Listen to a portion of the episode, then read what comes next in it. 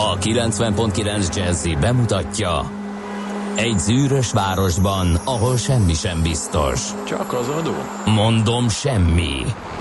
Ahol a kisbefektetőket senki sem védi meg a tőzsdei kilengésektől, és a sikátorokban leselkedik a kíméletlen hozamgyilkos. Csak négy férfi múlik a közbiztonsága. Hadnagy urak, merre vannak? A mindenre elszánt és korrumpálhatatlan alakulat vigyáz a rendre minden reggel. Ezek az állati nyomozók? Négy férfi egyeset és egy nyalóka. Ács Gábor, Gede Balázs, Kántor Endre és Mihálovics András. Az íróasztal mögül pedig Profit kapitány diktálja a tempót. Humor, emberi sorsok, közönséges bűnözők és pénz, pénz, pénz. Egy különleges ügyosztály, a Gazdasági Muppet Show minden hétköznap reggel a 90.9 Jazzin. De is figyelj, ne csak a bárányok hallgassanak. De miért? Ha nincs pénzed azért, ha megvan, akkor pedig azért. Millás reggeli. Szólunk és védünk. Jó reggelt kívánunk, kedves hallgatók! Közönség már is indul a hét itt a Millás reggeliben, a 90.9 Jazzy Rádion. Ács Gábor ül velem szemben. Mihálovics András érkezett vissza. 2018. július másodikát írjuk, és 6 óra 45 perc van. SMS és WhatsApp számunk pedig a 0630 20 10 909. Köszönjük szépen Katinak, Göteborgból küldött egy felvételt este 10 óra 2 perc a datálása, és ragyogó napsütés van Göteborgban 22 órakor. Uh-huh. Úgyhogy Ez, aki, igen, ez igen. Aztán jó reggelt, Csepel gödöllő viszonylatban hiba nélkül gyorsan, bár minden ilyen egyszerű lenne, írja F a nagyon szerelmes futár. És már most felhívnánk a közlekedők figyelmét, hogy a Bach csomópontra, mint olyanra egy ideig ne számítsunk, egyirányúsították. Azt mondják, hogy, ö, hogy a Bach csomópontnál a felüljárót. Na, hát igen. szépen, csak pontosan. És hát még a legvisszafogottabb útinformos bejelentkezések is úgy fogalmaznak finoman, hogy dugóra lehet számítani. Tehát kifelé egyirányú a bakcsomóponti felüljáró, eh, egészen augusztus 31-ig így lesz. Az Erzsébet híd felé tartókat a Budaörsi út, Hegyalja út útvonalra terelik, a belső sáv pedig egy szakaszon a villamos pályán halad, oda csak Magyarul személyautók hajthatnak be. Igen, értem. a híd alá. A külső sávból pedig csak jobbra lehet kanyarodni majd hétfőtől. A Villányi úton a Budaörsi út előtt is csak egy sáv lesz járható, úgyhogy hát érdekes kilátások. Ha valaki már arra jár, vagy arra fog járni, mert muszáj, az a fenti, arra jártam 20 perccel, az És? számít? Semmi nincs meg. még semmi. Át, tehát éjszaka áthúzták a csíkokat, meg a sáveltolásokat, meg a szűkítéseket megcsinálták. De furcsa volt, más, minden másfele vezet, de még Aha. a forgalom nem indult el. Zavaró? Tehát lesz ott Meglepő majd volt. riadalom, mikor mész a megszokás szerint, és akkor Nem egyszer hiszem, csak mert a többség mire odaér, hogy is a dugóba ér oda, úgyhogy majd lesz idő ott lesz meglepődni. idő sávot váltani. No kérem szépen, akkor ezek a, a legfontosabb tudnivalók éhomra, és akkor nézzük, hogy mi kapcsolódik július másodikához. Otto napja vagyon ma, van nekem egy jeles barátom, enévre hallgat, úgyhogy őt külön köszöntöm. Hely, azok a legendás nemzetközi Otto napok. Volt egy idő, amikor nagy csinnadrattával ünnepelte a névnapját a fent említett, és akkor nagyon nagyon jól melyik? éreztük A magunkat, közül. kirúgtuk a csárda oldalát, stb. stb. Me- melyik Otto? Hát most te nem, az összes Otto ismerősömet ismered nekem? Nem, azt hittem, hogy Én valami- csak egyre Hát gondolom. úgy beszéltél róla, mintha mindenkinek tudnia kéne, hogy ki ő.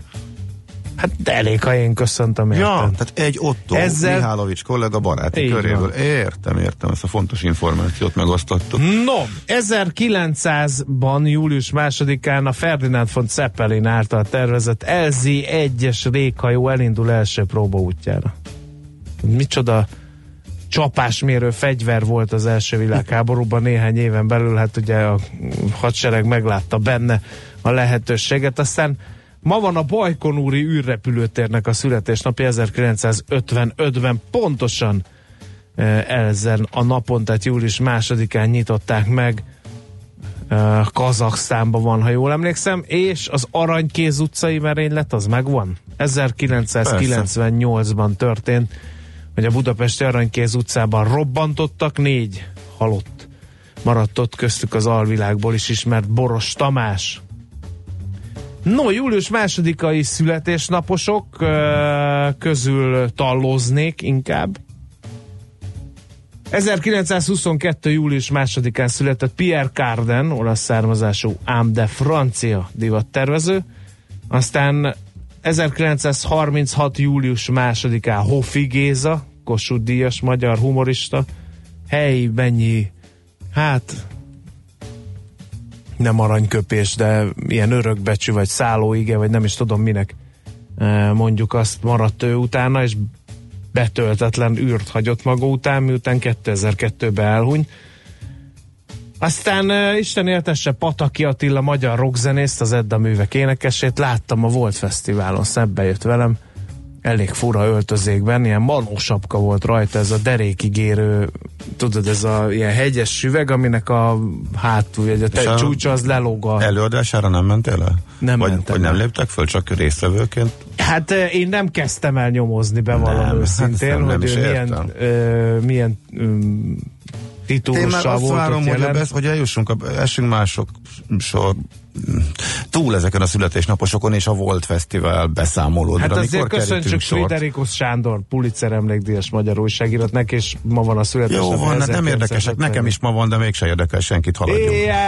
Egy- mindenki küldjön egy Nem, fárasztó haladjunk. Ács Gábor születésnapjára. Haladjunk. Ajándékozzuk meg Mindent közösségünk akarok. egyik Nem. oszlopos tagját, nagyon Éljen, éljen. Mondom, lényegtelen. Mi volt a Volton? Megbeszélem a Czoller Randival, Hát hogy énekeljük el Ács kollégának a Happy Birthday-t, ha eleget fizettek, mert ezt senki nem akarhatja ingyen tőlem. Lépjünk túl ezen. Senkit se érdekel. Nagyságos asszony csinál tortát? Senkit Vagy se- én nekem kell? Azt is? Jó, akkor zenéljünk. Akarsz még valamit mondani, vagy zenéljünk? Mire vagy kíváncsi, Gábor? Akkor hogy beszélsz kérdezzél végre, beszélsz végre arról, amit te is beharangoztál, meg mi is beharangoztuk, mert Figyelj! az idő szalad, telepakoltad az adást, és máskor Helyes. nem lesz rá idő. És az Figyelj! összes hallgató arra ki, kíváncsi, Nagyon. hogy a Mocsár tengerben mit műveltél Képzeld Iron el, képzeld el hogy, hogy ez volt az első Volt Fesztiválom. Egy, ennyit kell tudni.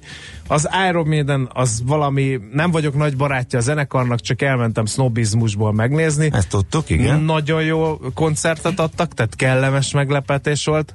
Mondhatni, megszerettem az Iron Maiden-t. Hihetetlenül profi adták elő, amit előadtak. Mhm. Uh-huh. Végig zúztak. A színpad látványkép, a hangosítás, a tracklist, semmi rosszat nem tudok mondani erre az egészre, A tracklistet nem is ismerted, ha addig nem de szokott. aztán utána már meg is Ja, ja, értem. és utána kérek szépen eh, egy bajom volt eh, a Volt Fesztivállal, hogy én nem tudom, hogy fel vannak-e készülve a szervezők ennyi emberre, mert azt adjám, hogy dágvány van, mert nyilván hát esett az eső, sok ember tapossa a földet, abból előbb-utóbb dágvány lesz ez a középkori városok állandó vele járója volt, nem ezzel volt a baj, fel is voltam rá készülve, hanem tudod, mi, mi volt egy kicsi pici hiátus benne? Hogy lement a nagy koncert, és hát utána így, így még, még így szórakoztam volna valamit, de hát nem, nem nagyon volt ö, olyan program, amire, amire így el. Tehát e- azok után, hogy végig zúztál egy Iron Maiden, egyébként nem volt őrjöngés, meg nem rúgtam ki a csárda oldalát, meg semmi ilyesmi nem volt. Fegyelmezetten szórakoztam, kultúráltan. Hát figyelj, itt szerintem mind, mindenki megbocsájtaná. Itt még pont, csak, pont, itt pont nem még erről csak szól. egy sört sem fogyasztottam az Iron Maiden koncert előtt, tehát Hát semmilyen szerintem- szeszes italt, viszont megettem egy kiló grillhús, na mindegy, lehet, hogy a Ó. kettő között összefüggés van. Hát ez már egy kicsit kezd durva lenni. Igen. Na, Szerintem és, senki nem szólna egy szót se, hogyha fogyasztottál De volna csak salátával. Tehát nem mettem Úristen. szénhidrátot hozzá. Grillhúsos Iron Maiden koncert. igen, és tehát, hogy ilyen... Jó, hogy disznót nem kezdtél el sütni ott valahol a pogózók között. Hát kár. Ha ezt előbb tudom, akkor Komolyan sütöttem volna. Azt szeretném még ezzel kapcsolatban mondani, hogy elvarjuk a gondolatmenetet, hogy, hogy amikor így Iron Maidenen végig zúzod a koncertet, és tényleg jól érzed magad, akkor minden tiszteletem a Queen zenekaré, meg a Parnograszté, meg ezek, de, de így nem volt egy ilyen hasonló stílusú, ilyen kvázi ilyen levezető Annyira egy metal lehetőség. fesztivál, hát ez de nem nem az. akarok metal fesztiválra menni, értsd meg, hát. Na mindegy, szóval, szóval jó volt. Jól éreztem magam. Utána Ausztriába kultúrát körülmények között, ágyban párnák között, már nem, nem a dágványban, mint 20 pár évvel ezelőtt. Úgyhogy Ausztriában. hát nem volt máshol szállás Mit csak mi egyszerűen. nem? Elvitted a, nekik termeled a GDP-t, ahelyett, Igen. hogy a magyar szálláson nem volt. Hát ott Nagyon kultúrált volt, és az egész, egész kis, uh, egész kis uh, panzióban csak magyar Iron Maiden rajongók voltak. Tehát így azt hiszem, hogy nem én, vagy nem csak én követtem el ezt a hibát, hogy a GDP-jüket meglódítottuk kicsit. Az is teljesen kultúrált volt, úgyhogy csupa jó élménnyel, gazdagodva Na hát, távoztam a adód, adódott föl a labda, hogy erre reagáljanak. Én nem mondok semmit, mert e- esetleg azt mondanád, hogy eceteskedek. De nyugodtan eceteskedhetsz, hát most nem, érted. szerintem. De, de, de, vicces azért. Mi? Hát, Ott állt a mellettem Kántor kollega, ő se, ő se rázta annyira Fölcsapsz a haját. Iron Maiden rajongónak. Nem, figyelj, ezek így valahogy nekem ez kimaradt, tényleg nem tudom miért, mikor közben. És így, mert most elmentem, és Mindegy, fő, hogy jól éreztem. de nagyon profik voltak, tényleg, nagyon-nagyon. Na jó, akkor szerintem haladjunk. Mondd meg, hogy mi következik most, illetve mit szeretnél te még hallani. Ja, SMS. SMS számot mondtam 0 már? 30 20 10 9 0 9 mindenféle észrevételt, óhajt, sohajt várunk ide. Erre az SMS számra most zene következik, utána megnézzük, mi történt pénteken a tőzsdén. If I were to start again and try my best, I'd embrace for one caress. Swear I would not let you be distressed by your side. I would match your stride. I would be alright if I stepped outside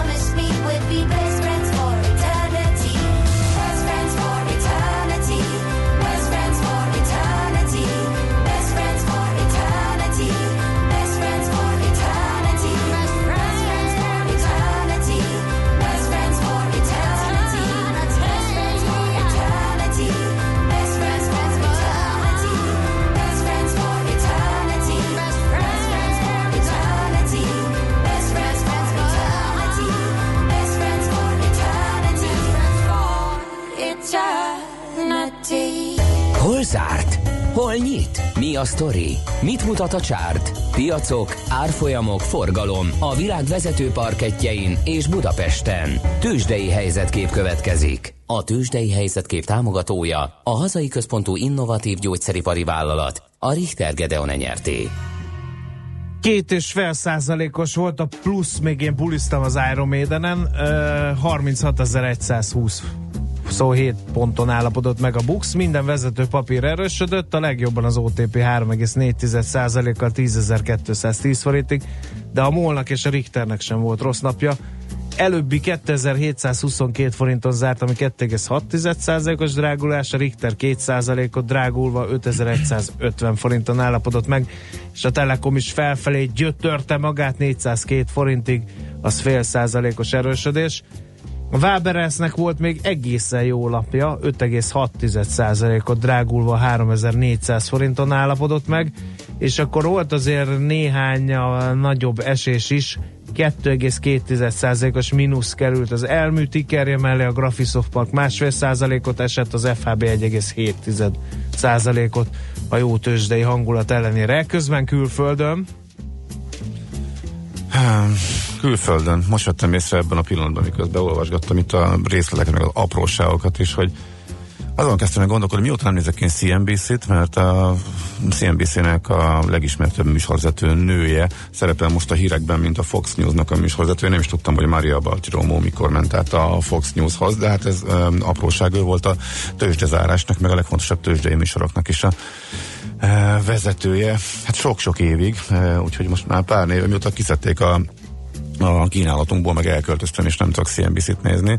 Azóta vesztettem el a fonalat, úgyhogy meglepve láttam, hogy ő távozott onnan. Egyébként, hát minél full politikai hírhez kapcsolódik ő, és nem akkor kezdődött meg a napon belüli esés, amikor ezt bejelentették, hanem amikor a General Motors üzent Trump elnöknek, hogy az importvám kiteljesedés az egy kisebb GM-hez vezethet. Nem láttam, hogy Trump válaszolt volna erre, de lehet, hogy válaszolt, nem követem a tweetjeit, inkább csak a tweetjeiről szóló hírek, de abból sem mind jut most már hozzám, mert nem mindegyikből lesz hír, olyan sokszor nyomja. Szóval ez indította el az esés, a napon belül 1% pluszban is volt az S&P 500 ezt a utolsó órában sikerült majdnem teljesen lenullázni, és egy egészen minimális pluszban zártak csak a piacok, továbbra is az 50 napos mozgóátlag környék, mozgóátlag környékén mocorognak. Majd érdemes lesz tehát figyelni, hogy alázárnak-e, elesik-e ez a fontosnak mondott technikai szint, de hogy akkor a jó oldalról is kiemeljünk valakit, a Nike emelkedett több mint 11 ot történelmi csúcsra, kitűnő gyors jelentést produkált, sőt még emellé bejelentett egy 15, szerény 15 milliárd dolláros részvény visszavásárlási programot. Ilyet akkor szoktak, hogyha az árfolyam az esik általában, vagy valamiképpen próbálják segíteni az árfolyamot, úgyhogy a Nike csúcsa az volt még talán említésre. Méltó Amerikából, amúgy tehát a kis pluszokkal a heti szintű mínuszt eh, nem tudta az index, nem tudták az indexek elkerülni. Tőzsdei helyzetkép hangzott el a Millás reggeliben. A Tőzsdei helyzetkép támogatója a hazai központú gyógyszeripari vállalat, a Richter Gedeon nyerté. Jó reggelt kívánunk, éljen Billy Idol arra is el akartam menni, de jegyüzére karvai közé kerültem. Azt is majd elmesélem. De az inkább morgos szerdára való téma. Miért? Most hát mert bedobták a mézes madzagot, hogy egy tízesére el lehet menni oda. És ki, akkor ki rácsaptam, hát föltették az interneten, hogy valaki nem tud elmenni. Egy üzér? Vagy egy... Hát azt még én nem sejtettem. Ja, értem, hogy... Én rácsaptam, nagy, nagy sikerélményem volt, igen, Facebook csoportban is benne vagyok, igen. Egy ismerős? Vertelt? Nem ismerős, nem, nem ismerős. É, és nem lecsaptam rá, sikerélményem volt, mert itt az az íratlan szabály, hogy aki először jelzi vissza, hogy kérem, ad azért a jegy. Lecsaptam rá, és akkor utána ír priviben, ment tovább, a, hogy a részleteket megbeszéljük, addig eddig is eljutottunk, eddig semmi rendkívüli, majd ami a privibe a szia utáni első üzenet az, hogy sokan érdeklődnek, dobjál még rá egy 5000-est. És akkor én azt mondtam, hogy Billy Idol sem mennyi, ér 15 ezer forintot a Budapest Mennyi barban. volt az eredeti? 9000 Aha. körül. És elfogyott? Hát szerintem ölik egymást az emberek érte, vagy ölték úgy Ja, nem mert utána még vagy nyolcan láttam. ráírtak Mhm. privibe a csajra, gondolom, mert a nyilvános posztot is. Apukám, Úgyhogy kap, erről kapitalizmus van. Ezért Keres- meghallgattam, kereslet a, előkerestem a régi CD-met, és meghallgattam otthon. Ennyi történt. Hát szerencsére ez, sem, ez, a, ez a dolog sem Pofozza, érint. pofozza élet engemet. Hát pofoz. Én amikor mentem volna, akkor nem voltam itt azon a héten, akkor mondjuk négyre is kimentem volna, azóta meg semmi nincs, ami érdekelne, úgyhogy Na így tessék, jártam. hát te meg ne utazgassál. Hát majd megfogadom a tanácsodat. Na, jöjjenek a hírek Szoller Andi tolmácsolásában. Műsorunkban termék megjelenítést hallhattak. A 90.9 Jazzy garázsába vasárnap reggel 8-kor két órára beparkolunk a legújabb automodellekkel. Tesztelünk, elemzünk és véleményezünk. Emellett szakértőkkel, tanácsokkal, tippekkel segítünk minden autósnak. Jazzy Street. Jazzy Street. Forduljon a 90.9 Jazzy autós műsora után. Érdemes. Minden vasárnap reggel 8-tól a sofőr Bögös Sándor. Hírek a 90.9 Jazzin. Egyirányosították a Bach csomóponti felüljárót a város határ felé. A NAV július végéig még nem bírságolja az adatszolgáltatás mulasztását. Az amerikai elnök szerint az Európai Unió valószínűleg ugyanolyan rossz, mint Kína, csak kisebb nála. Jó reggelt kívánok, Czoller Andrea vagyok, négy perc elmúlt 7 óra. Felújítják a Bach csomóponti felüljárót, emiatt mostantól várhatóan augusztus végéig a város határ felé egyirányosították a felüljárót. Azt csak a Hegyalja út felől az M1-es és az M7-es autópálya felé közlekedők tudják igénybe venni. A Budaörsi út belső sávját a villamos vágányra terelik, a Villányi út felől érkező forgalomnak pedig a Budaörsi út kereszteződésében egy önálló forgalmi sávot biztosítanak a bakcsomópont felé. Így három sávon haladhat majd a belváros felé a forgalom, amelyet a jelzőlámpák hosszabb zöld jelzése is segít majd. A felüljáró egyébként új aszfalt burkolatot kap, kicserélik a tartószerkezet, hőváltozás okozta mozgásait felfogó szerkezetet, valamint újjáépítik a híd szigetelését, cserélik a víznyelőket. Mindemellett javítják a hídszegély külső felületeit, a szegélyeket, a korlátokat és korrózióvédelmet kap a hídszegély belső acéllemeze. Közben a főváros több pontján is megkezdődik a fővárosi hőgyűrű építése. Ez jelentős változást jelent majd a közlekedésben. Budáról Pestre az Erzsébet híd alatt viszik át a távfűtést, először az 5. kerületben, majd a szomszédos városrészekbe is. Az Erzsébet híd Pesti hídfőjénél és a Városház utcánál egy-egy nagy szerelő akna is épül, amelyeket egy különleges eljárással készített közmű alagút köt majd össze. A beruházás első üteme október végéig tart. Addig a budai oldalon, a Rudas gyógyfürdő és a Döbrentei tér környékén, a Pesti oldalon a március 15-e téren a Szabad Sajtó útján a Kossuth Lajos utca, valamint a Városház utca térségében várhatóak forgalmi változások, terelések. A fővárosi távfűtési hőgyűrűvel összekötik a budapesti külső részeken található távfűtéses övezeteket, így a belső pesti kerületekben is bevezethetővé válik a környezetbarát távfűtés. Megkezdte működését az online számlarendszer, de a program esetleges nem megfelelő működése miatt a Nemzeti Adó és Vámhivatal július végéig még nem bírságolja az adatszolgáltatás mulasztását.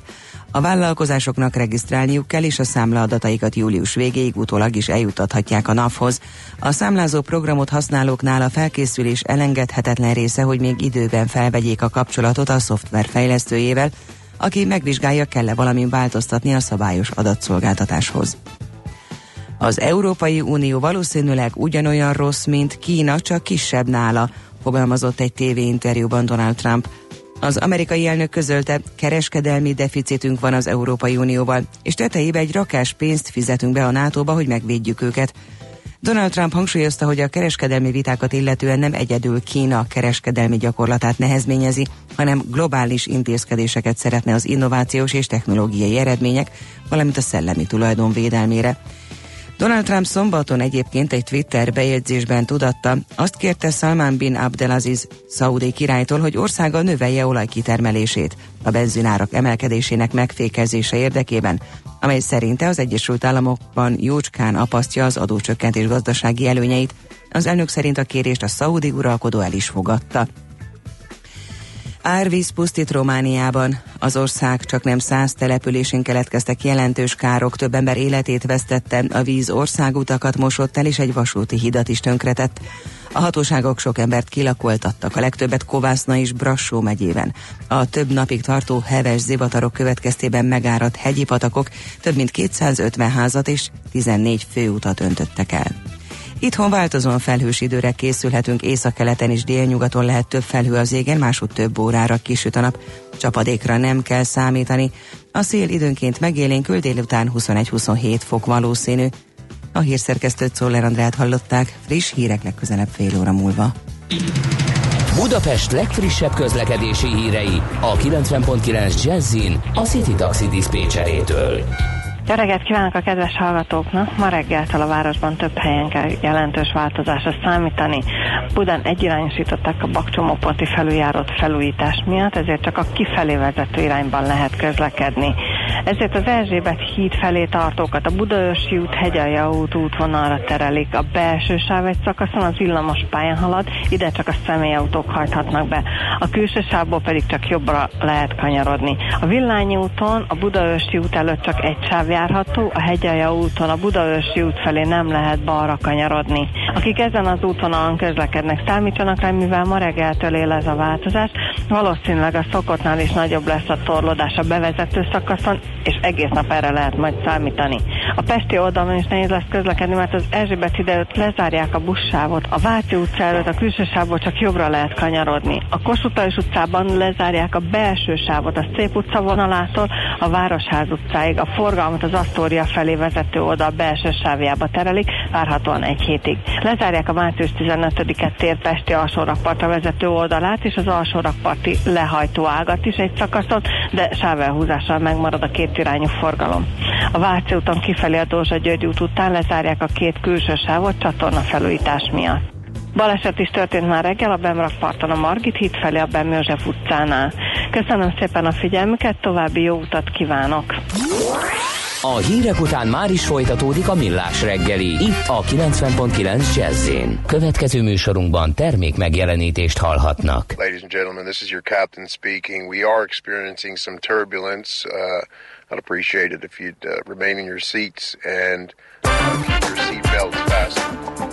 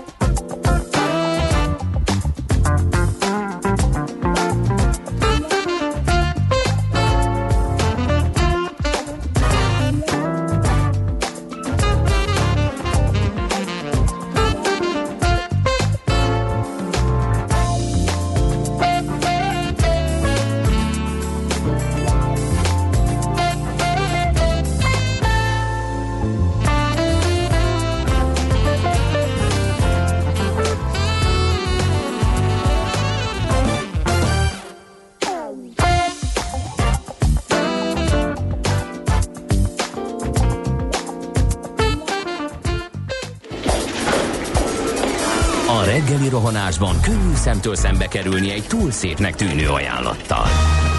Az eredmény krétával körberajzolt tetemes összeg. A tethelyen a gazdasági helyszínelők, a ravasz, az agy és két füles csésze és fejvállalakzat.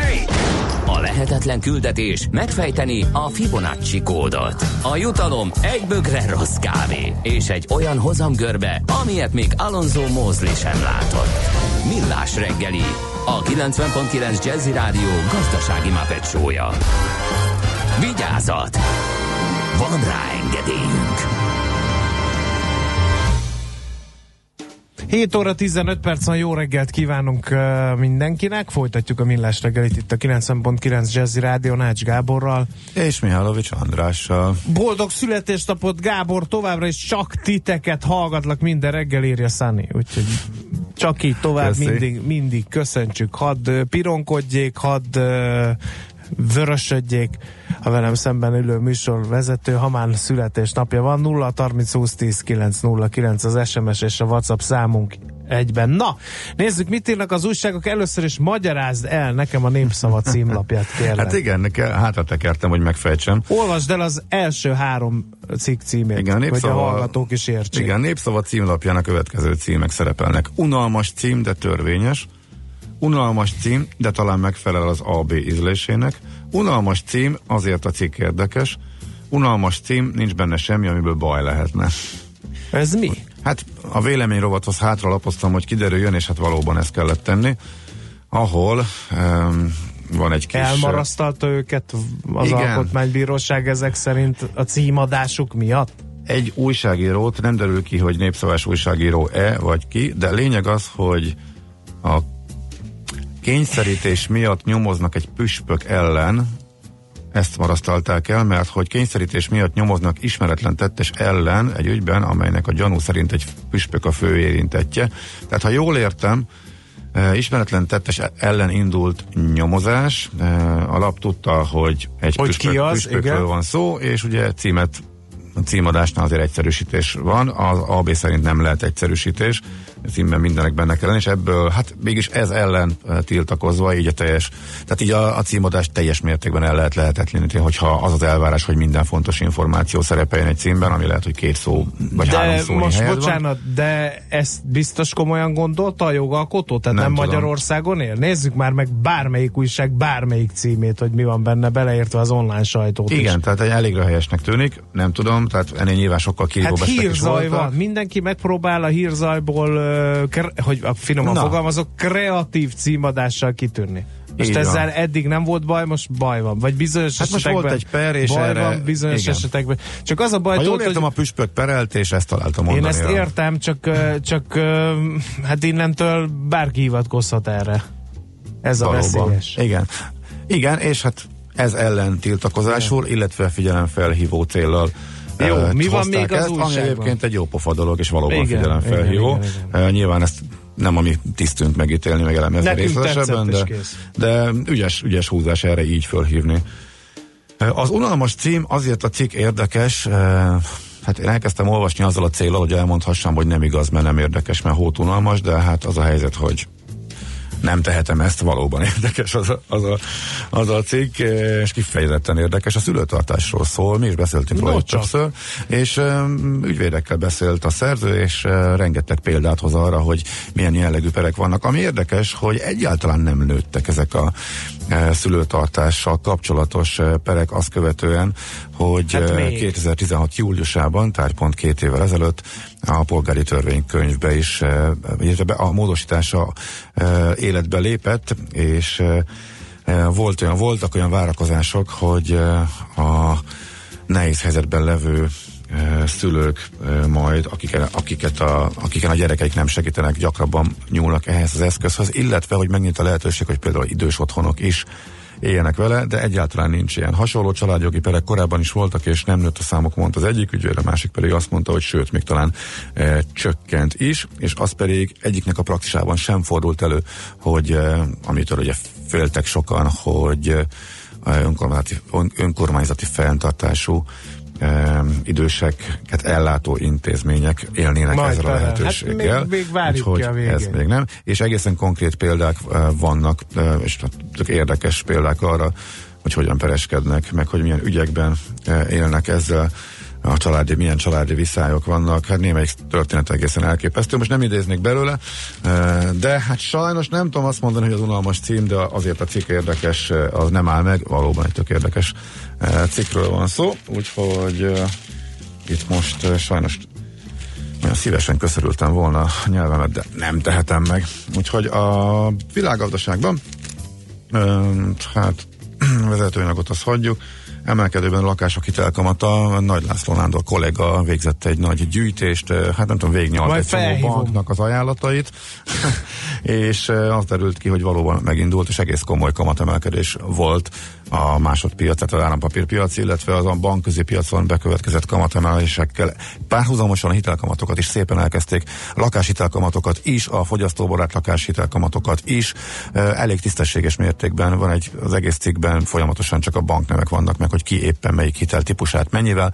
Ha valaki lakáshitel felvétel előtt áll, vagy csak érdeklődik ez iránt, akkor az egészen konkrét számokat is láthatja. A lényeg az, hogy, hogy tényleg elég nagy mértékben Hát, hogy nagyjából is sacra, a számok alapján 0,5-0,8 eh, körül, ami azért egy hónap alatt komoly. Emelkedtek tehát a lakáshitelek, azért ez törlesztőben sok ezer, illetve hát inkább sok tízezer forint már hogyha valaki most veszi fel azt a hitelt, és mondjuk hosszabb távon adósodik el, általában azért a lakáshitelek azok hosszabb futamidejűek. Aztán szakrészvényekről, közepes papírokról van elemzés a tőzsdei részbe, ismét érdekes az OTP részén, egy elemző mondja ezt, és akkor a Valaki megkérdezi a hallgatók közül, hogy mi az a szülőtartás. A szülőtartás az az, hogy ha a, ö, nincs elég nyugdíja a szülőnek, ö, és nem tudja eltartani magát, akkor a gyerek akkor a gyereknek köteles. köteles. Ez Meg az benne van a magyar alkotmányban, meg az erre mindig is. rácsodálkozik valaki a hallgatóink közül, Az pedig elég alkotmányban két beszél. éve, két éve írták bele, akkor az volt Igen. az újdonság, hogyha jól emlékszem, a polgári törvénykönyv alapján korábban is lehetett, csak kibővült ez, és akkor két évvel ezelőtt, amikor ez megváltozott, akkor voltak ilyen várakozások, hogy ebben nagy fölfutás lesz. Nem, nincs fölfutás igazából, ezért is idéztük. Mármint az ilyen jellegű perekben, ezért is idéztük ezt a cikket. Na, nálad mi van? Nálam semmi, haladjunk, mert dolgunk van. A csendben nincs semmi baj A hangok is megmondták, nincs semmi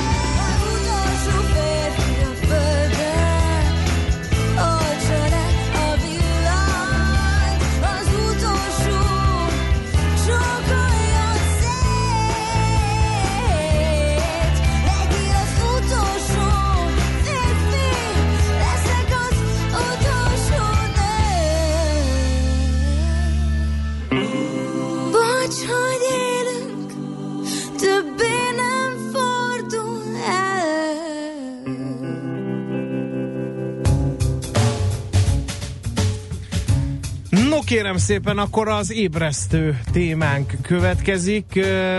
Ács kollega felhívta figyelmet, hogy néhány héttel ezelőtt beszélgettünk a Forbes magazin startup jelentéséről, amelyben ugye Zsiborás Gergő mondta el, hogy mire jutott a startup szénával kapcsolatban.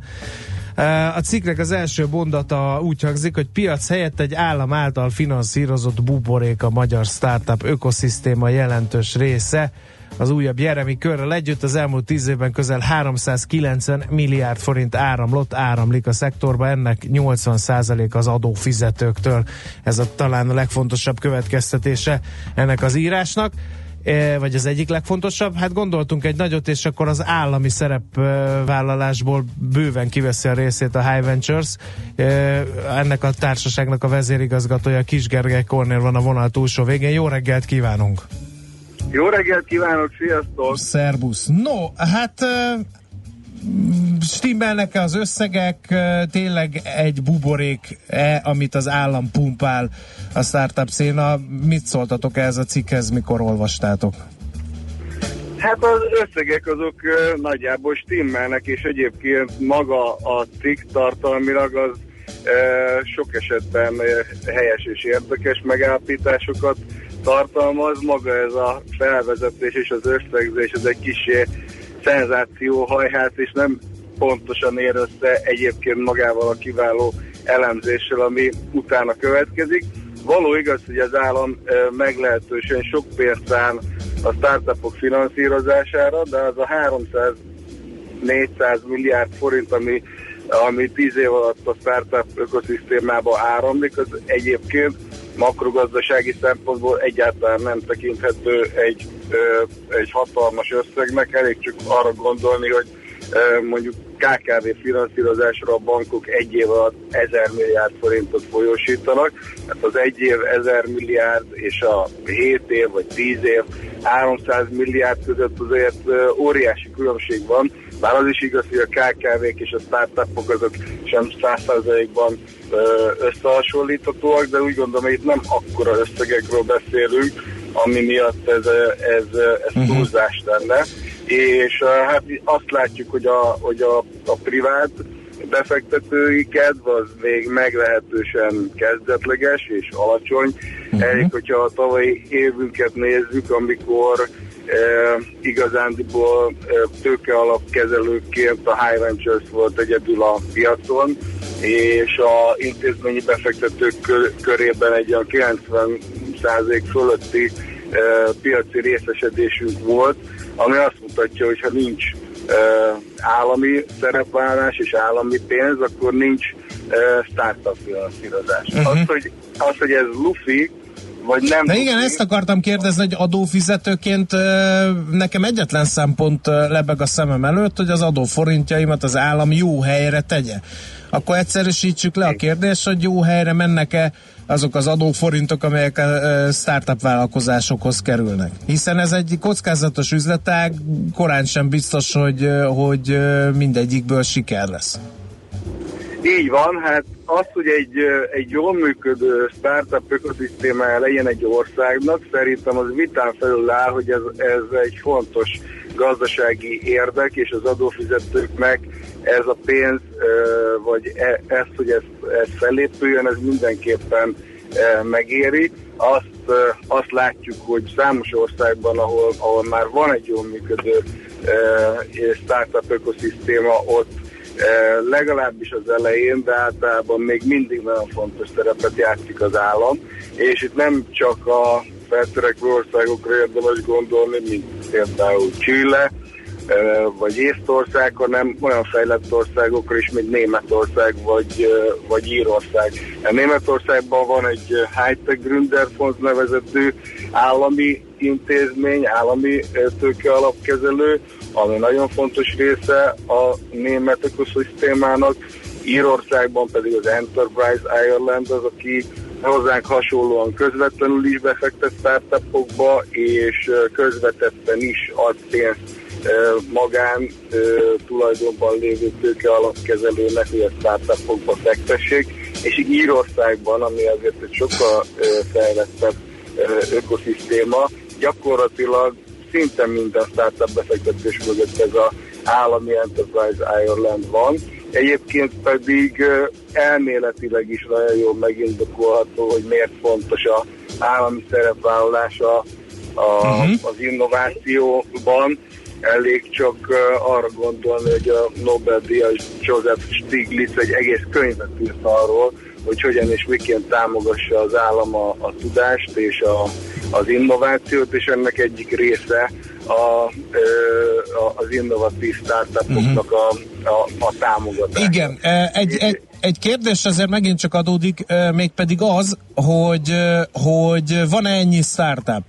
Mert az, hogy van forrás, de nincs elég, nincs elég jelentkező, az talán akár könnyelműségre is alkalhatja, e, mondjuk akár a High Ventures is, hogy hát van pénz, el kell költeni, hiszen erre kaptuk a, az Európai Uniótól, meg a költségvetésre ezeket a forrásokat, akkor, akkor ezt az ellentmondást hogy lehet feloldani?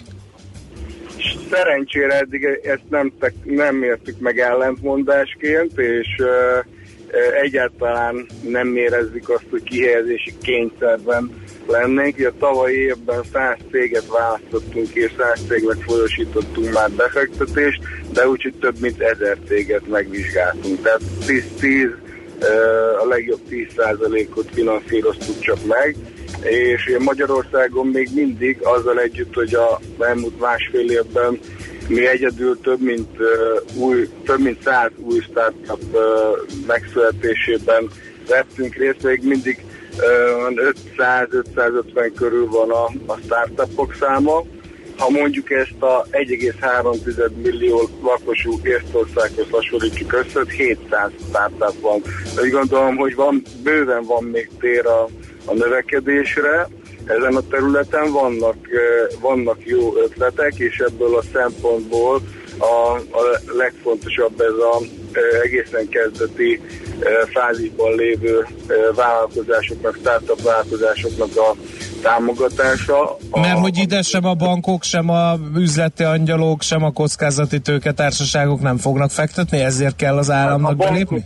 A bankok, a bankok 100 százalék, hogy nem, a, a üzleti angyalok azok eh, néha-néha, de, de leginkább, leginkább nem nagyon. Saját pénzből, saját erőforrásból szokták ezeket a kezdeti lépéseket megfinanszírozni, de azért nagyon kevesen eh, vannak olyan jó anyagi helyzetben, hogy, hogy ezeket, a, ezeket az első lépéseket saját erőforrásból meg tudják eh, lépni. Ugye nálunk ez egy, egy viszonylag egyszerűsített folyamaton, egy gyorsító pályán el lehet indulni egy, egy startuppal, és az, az, a, az a eddigi tapasztalatunk, hogy ezek várakozásainkon felül teljesítenek, uh-huh. és a kihívás itt egyébként az, hogy, hogy számunkra, hogy tudatosítsuk az emberekkel azt, hogy ez a, ez a program létezik, hiszen azok, akik már benne vannak ebbe a startup közösségbe, tisztában vannak vele, hogy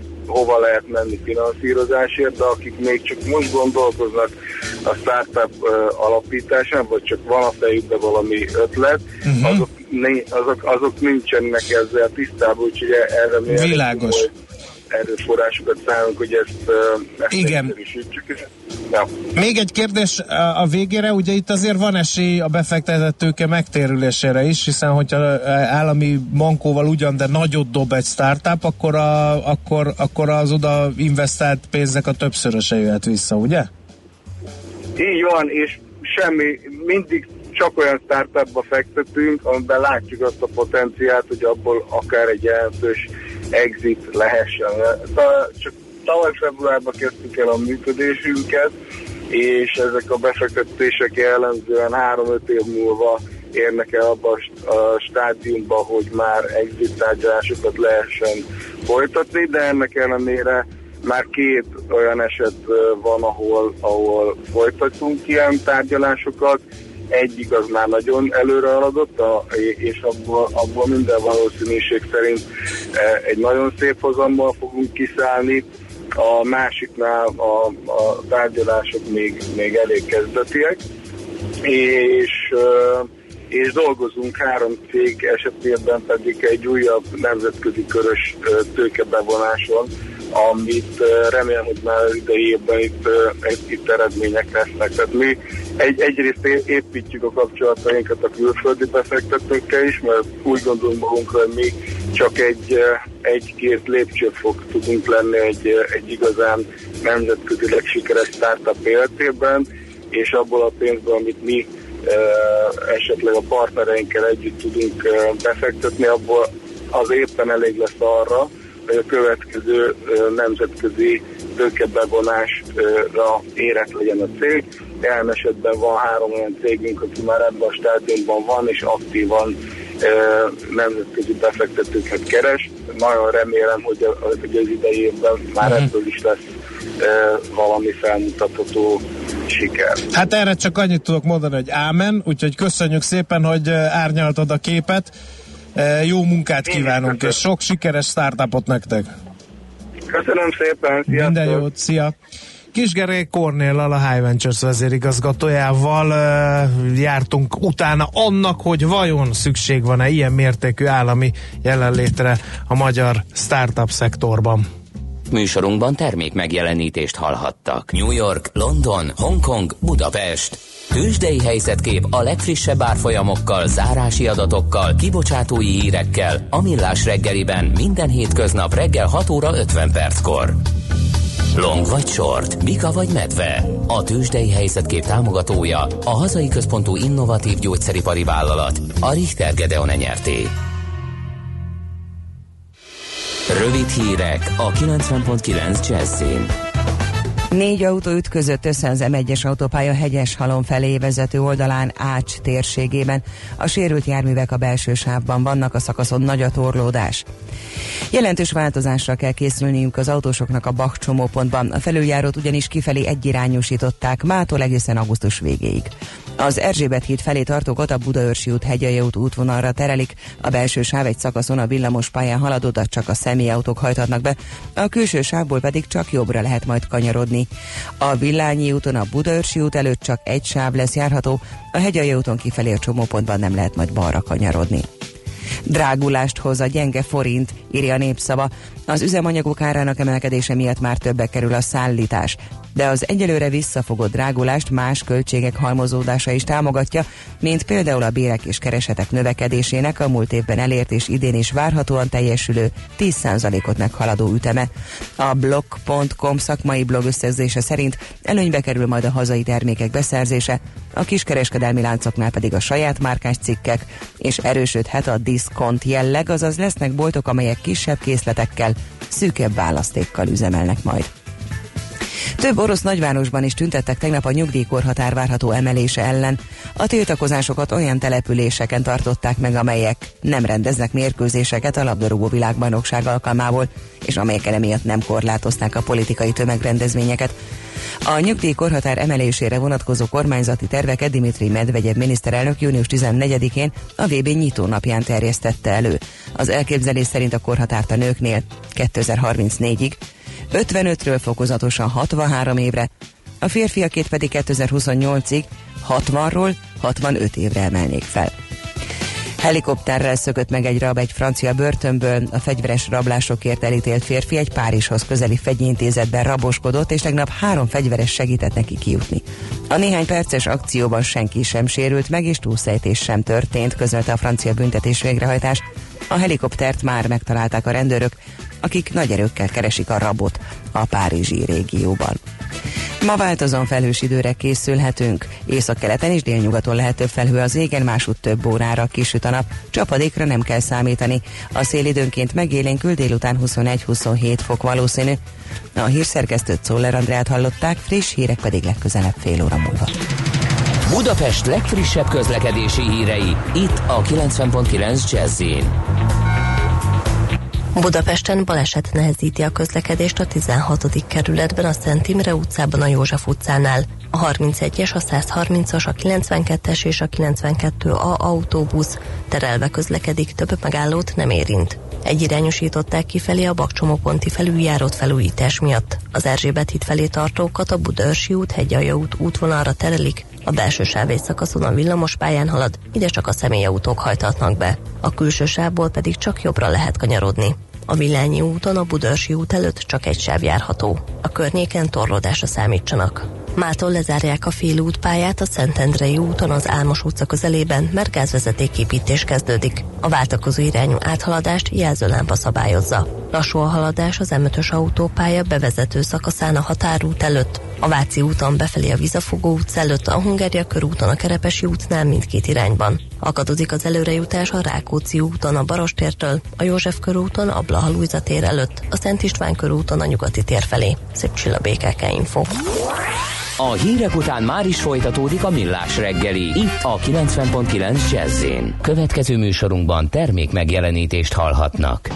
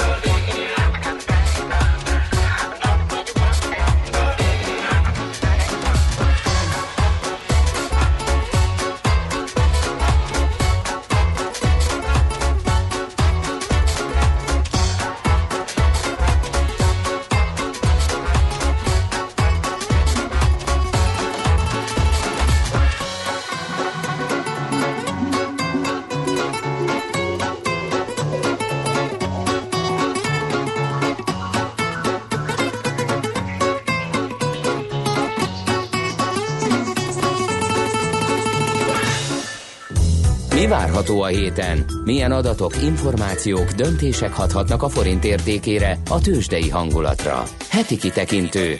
A millás reggeli szakértői előrejelzése a héten várható fontos eseményekről a piacok tükrében. A vonal túlsó végén Kovács Mihály, az OTP elemzési központ szenior elemzője. Jó reggelt kívánunk! Jó reggelt, sziasztok! Hát uh, amerikai bérek, magyar hiány, talán ez a két uh, olyan makroadat jön a héten, ami, ami okozhat némi felfordulást a piacon.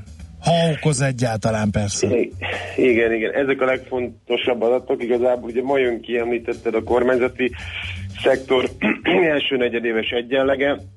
Itt az alapszámot már más statisztikából nagyjából ö, tudjuk, ugye 2,4% körül lehet, ami az éves, éves hiánycélja a kormánynak, viszont a részleteket illetően, hogy, hogy a kiadások, bevételek hogy alakulnak, e, sok érdekességet tudhatunk meg az EU pénzekről is, ö, és ilyen dolgokról. Hát ma jön ki még a, a feldolgozóipari beszerzési menedzserindex, Magyarországra, ugye mi a második, a júniusi adat, ami a második negyedéves GDP szempontjából fontos, aztán lesznek még kiskereskedelmi forgalom, magyar adat, ipari termelés, illetve hát pénteken, amit említettél, még piacmozgató lehet az amerikai bérek és keresetek júniusra.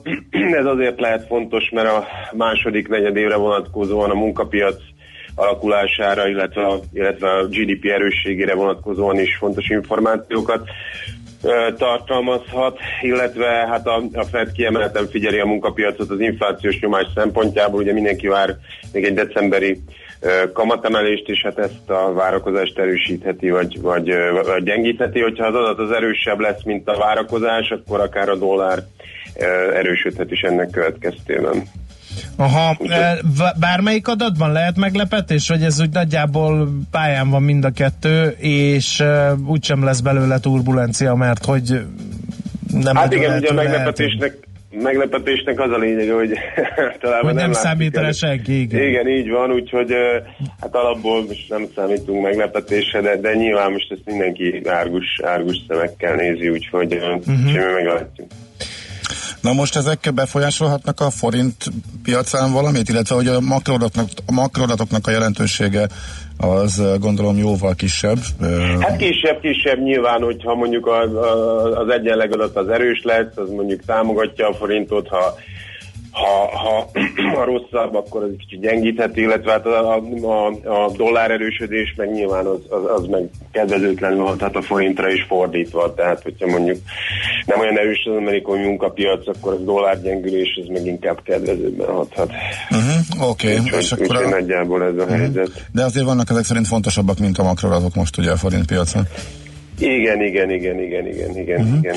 Jó, azt hogy, hogy értékelitek, hogy mit érdemes leginkább figyelni ezek közül, most ez akár Hát esetleg, lenne. hogyha mm, ugye az MNB vagy valamelyik monetáris politikai tanácstag nyilatkozik valamit, ez nyilván akkor, akkor az, az, az, ö, az piacmozgató lehet, hát meglátjuk, meglátjuk, hogy a múlt héten kiadott az MNB egy közleményt, hogy, hogy ezen a héten milyen folyamatok lesznek. Még nem látjuk. Uh-huh. Jó, és középtávon, tehát ha mondjuk elvonatkoztatunk most ettől a kis felfordulástól, akkor, akkor hol lehet a helye? Tehát, hogyha itt most rendeződnek a dolgok, meg mondjuk nagyjából az MNB is mond valamit, akkor lehet ugye csillapítani a kedélyeket, mert szigorúan fundamentális alapon makroldalról nézve a forintnak hol van szerintetek ugye Hát reális értéke? igazából, igazából középtávon fundamentális oldalról a, a, a forint az azt gondoljuk, hogy viszonylag meg van támogatva, tehát még mindig egy folyófizetési mérleg többletünk van, viszonylag erős növekedés, egyelőre az inflációs folyamatok is ö, kontroll alatt vannak, a költségvetés pozíció is viszonylag kedvező, tehát nem, nem, nem indokolt egy egy további gyengülés vagy gyengélkedés. De nyilván az, hogy az MNB az, az, az, az, az milyen lépésekkel ö, reagál, illetve hát az elkövetkező időszaknak az inflációs adatai azért nyilván befolyásolhatják a, a, az árfolyamnak az alakulását, hogyha kedvezőbbek vagy kedvezőtlenebbek lesznek, és erre az MNB hogyan reagál, tehát ez, ez mozgathatja, de középtávon nem indokolt ez a, uh-huh. ez a gyengélkedés. Jó, de infl- inflációs adat a héten nincsen, ugye? Inflációs adat a héten nincsen, az, az talán a rákövetkező héten lesz, ilyen uh-huh. 13 körül szokott kijönni. Jó, oké. Na, akkor arról majd jövő hétfőn beszélünk. Köszönjük szépen, hogy itt voltál és elmondtad mindezt. Szép napot, Oké. jó munkát! Jó, jó, köszi, szép napot. Oké, Szia. Sziasztok. Kovács Mihályal az OTP elemzési központ senior elemzőjével néztük meg, hogy mi borzolhatja a kedélyeket a makroelemzők mindennapjaiban. Nem sokára devizapiac jön. Heti kitekintő rovatunk hangzott el. Mire érdemes odafigyelni a héten? Mi elmondjuk.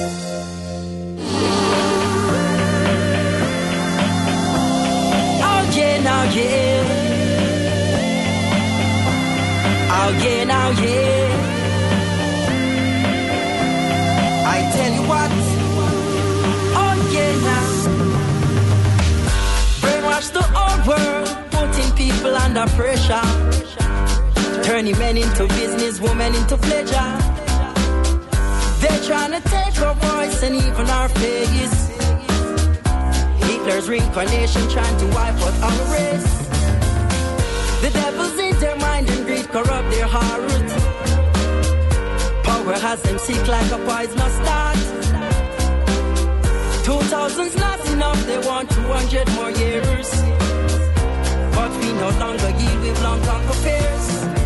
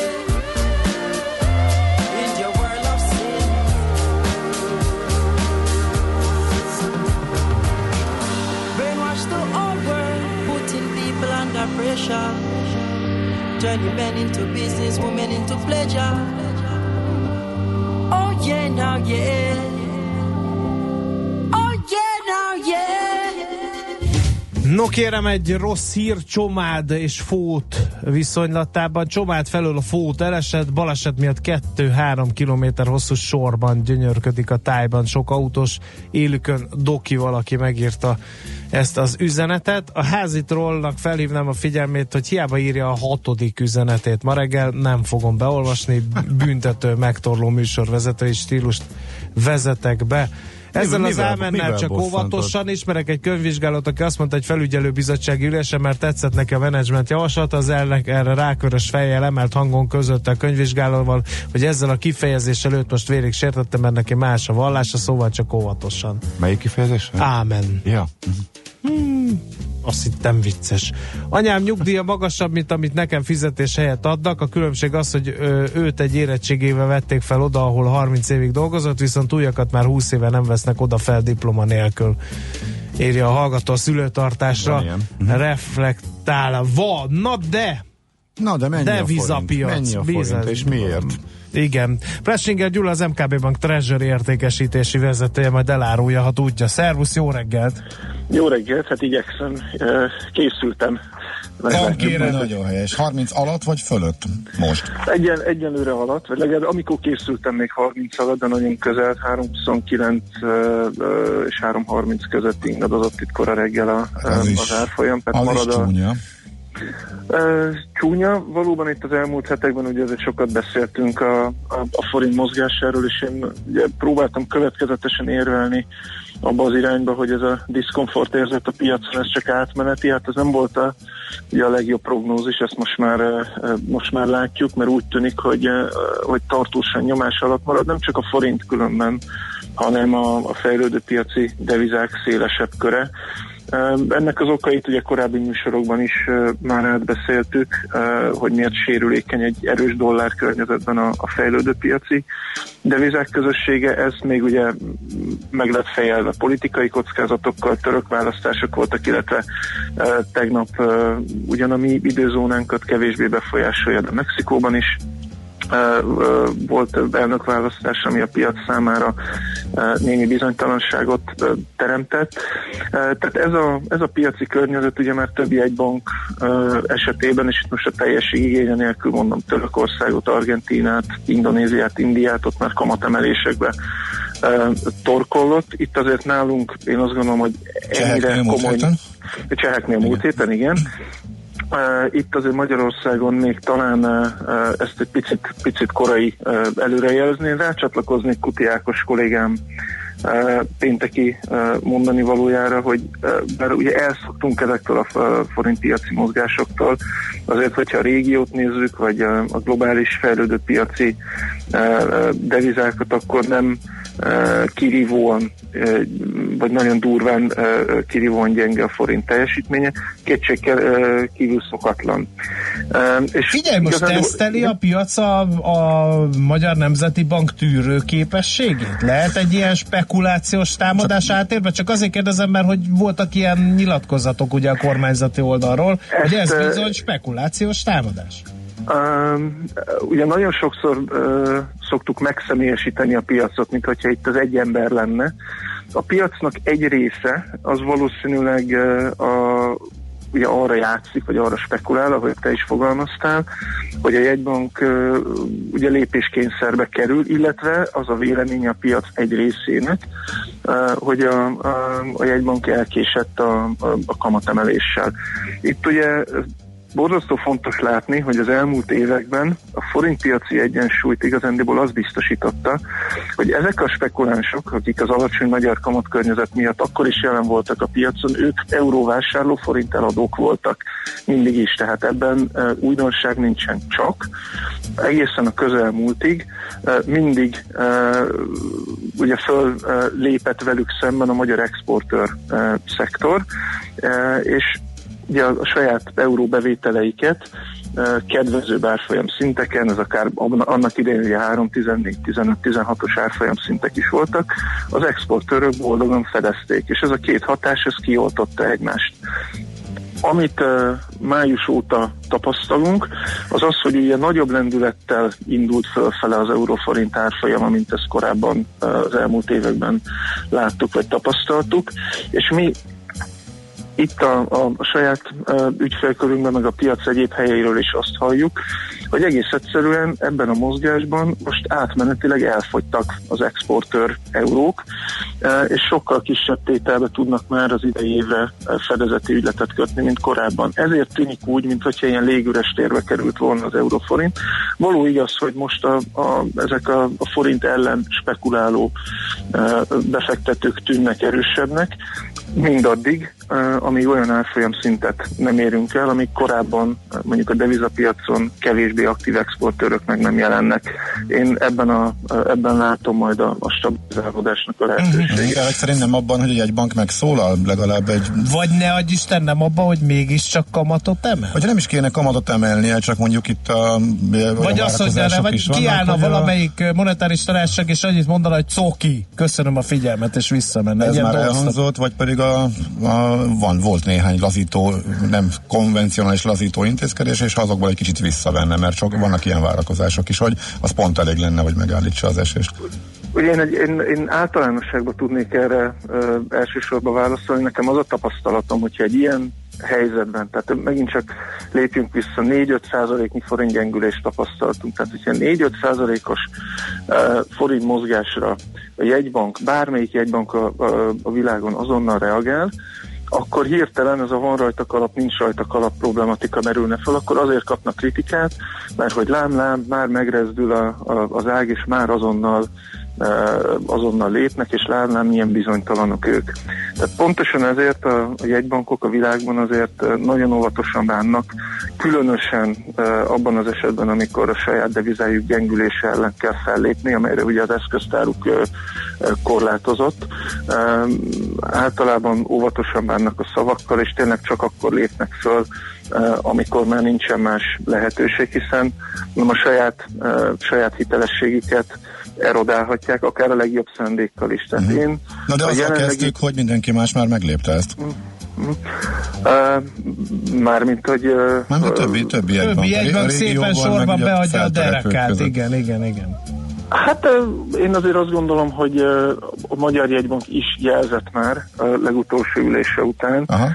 A piac számára ez most így átmenetileg úgy tűnik, hogy nem volt elég, vagy legalábbis a, a spekulánsoknak. Én azt gondolom, hogy, hogy egy viszonylag egyértelmű jelzés érkezett a kommunikében. Tehát a, a korábbi állapotoktól én azt gondolom az MNB elmozdult. Uh-huh. Igen, ez valahol így van, tehát kétségtelen volt jelzés. És arra számítasz, hogyha megfordul, akkor egy gyors visszaugrás lehet, mert akkor mondjuk a sortosok zárni kezdenek, vagy valami hasonló ellenirányú folyamat? Igen, ez is egy fontos szempont a piacon, a pozicionáltság. Azt látjuk, érzékeljük, hogy a korábbiaknál jóval nagyobb forint elleni állomány épült föl, pozíció. Amennyiben ezek zárásra kerülnek, ez viszonylag gyors mozgást eredményezhet. Ugye érdemes visszagondolni a legutóbbi egybank ülés utáni csapkodásra, ott azért néhány óra leforgása alatt is egy két-három forintot tudott mozdulni a, a piacra, még a helyét kerestenek, hát ez ugye a másik irányba is igaz. Um, azt gondolom, hogy így mikromenedzselni talán nem szerencsés a, a, az árfolyamot, de vagy az árfolyam előrejelzéseket, én mégis azt gondolnám, hogy itt most egy, egy, egy, egy szokatlanul nagy, majd, hogy nem használnám az extrém kifejezést, tehát extrém komoly nyomás nehezedett a forintra, kicsit talán indokolatlanul is, változatlanul én arra számítanék, hogy egy konszolidációs szakasz következhet uh-huh. az euróforint árfolyamában. Uh-huh. Oké. Okay. Csak hogy tudjad, és Hát, hogy merre kell elemezni Gyula egy összeesküvés elméletet is, meg azt, hát gondolom ilyenkor találkoztok vele úton útfélen, de ez a kedvencem ideig. Igaz, hogy a magyarországi multik kérték a kormányt, hogy a béremelés kompenzálására engedjék el egy picit a forintot? Hát ezt sem száfolni, sem megerősíteni. Mi nem voltunk ott, amikor ez az egyesség megköttetett, de, de ez, ez ha- elég tudom, életszerűtlennek tűnik nekem. így, így első meg második hallásra talán ez egy kicsit, kicsit erős, ha nem tudom, a műsoridőben még esetleg egy gondolat belefér. Hogy a viharban ne férne bele, tőled bármikor. köszönöm, a, köszönöm a bizalmat. Uh, ugye sokszor éri az a vád a forintot, hogy ugye az alacsony kamat miatt kell neki gyengülnie. Egy észrevételt itt hadd tegyek, ugye az eurózóna, illetve a magyar kamatok viszonylatában tavaly nyár végén, augusztus vége, szeptember elején ugye 300 2-303-as árfolyam környékén mozgott a, az euróforint kurzusa. Nagyjából ugyanakkor a kamat különbözettel az európai, illetve a magyar bankközi kamatok tekintetében, mint ahol most vagyunk. Tehát, hogyha ugye az én problémám ezzel az érveléssel, hogy a világ kamatot emel, és akkor a forint meg, meg Magyarország lemarad, pontosan az, hogy már tavaly is ugye számolt a piac az európai kamatemelési ciklussal, de valami miatt a forintot akkor nem vették elő, mint ilyen bűnbakot. Én ezért is azt gondolom, hogy egy picit talán túl van törgetve most ez a, ez a kamat különbözetre építő forint gyengülési várakozás, és csak magamat tudom ismételni, hogy a következő hetekben én, én, én továbbra is inkább a konszolidációt várnám. Uh-huh. Oké, okay, így legyen. Köszönjük, Köszönjük. szépen. Jó munkát, jó kereskedés. Szia! Köszönjük, sziasztok! Plesinger Gyulával, az MKB Bank Treasury értékesítési vezetőjével beszélgettünk az elmúlt percekben azért, hogy miért gyengélkedik ennyire uh, a forint. Uh, most uh, nem sokára híreket mondunk. 0 30 20 10 9 0 9 ez az SMS és a WhatsApp számunk. Ide jöhet mindenféle észrevétel. Például, ha valaki az egyirányosított bakcsomóponti felüljáróról tudna jelentkezni, azt uh, meghálálnánk. Csak azért, hogy lássuk, hogy hogy ment át a főváros közlekedő tömegének fejében ez az aprócskának korán sem bontható közlekedési változtatás, hogy Szoller Andi nonverbális kifejezéseit szavakba öltsem, arra pedig nem is teszek kísérletet. Igen, azt mondja, hogy Most te mit csinálsz, ha kíván- nem vagy? Bejött Szoller Andrá, csak azért, mert nem vagyunk egy kamerás műsor, tehát a hallgatók most itt De nekem nem a- biztatik, hogy amit te csinálsz. Tehát bejött Szoller Andrea, Nekem az a- Ács kollega elvette tőle a hírblokkot, és most ott van előtte, Andi pedig tanástalanul bámul. Mert a 7 órás hírek előtt Andi úgy megijedt Cenzúrázza. valamitől, hogy eszembe jutatott egy jelenetet, és meg akartam tőle kérdezni, hogy megvolt-e neki a Lárpurlár e, társulatnak az alábbi tévében mondó című e, sketch, ami kb. úgy nézett ki, hogy két napos üléssel folytatja a rendkívül... Ha! Kamera! Rendkívüli ülést takált az országgyűlés ezen a héten. A képviselők... Ha! Lámpa! Kiket nem vettek föl a televízióba bemondónak, nem tudom, megvan ez nektek? Hogy a vihar? Ez nem, nagy csak az Andi bejött, klasszikus. és egy ilyen hirtelen ijegységet láttam rajta. Mert megláttam, és gondoltam, hogy te hogy vagy illusztrálom neki, hogy milyen viccesen nézett ki egy órával ezelőtt, azért kaptam ki a híreket a kezébe, hogy bele tudjak olvasni. Szóval Én neki nem, fejből. neki nem volt. Mondd el fejből, akkor kérlek. Na jó, nem. Az igen. No, ö, ne cáfoljunk rá arra a hallgatói SMS-re, mely szerint sajnálom, hogy csak Budapest környékén lehet benneteket fogni. Szeretném elmondani, ez egyetlen beszélgetés műsor, a Jazzy hétköznapi reggeli műsor, amit hajlandó vagyok meghallgatni. Itt nem idióta beszélgetések folynak, hanem tartalom is párosul hozzá. Köszönöm. Az igazi az lenne, az egész országban hallgathatnánk a rádiót, írja Lilla. De most rá is száfoltunk, mert lám-lám, itt is előfordulnak idióta beszélgetések. Elnézést miatt. De csak egymás között. A lehetetlent kizártuk. Ami marad, az az igazság, akármilyen valószínűtlen legyen is. Millás reggeli.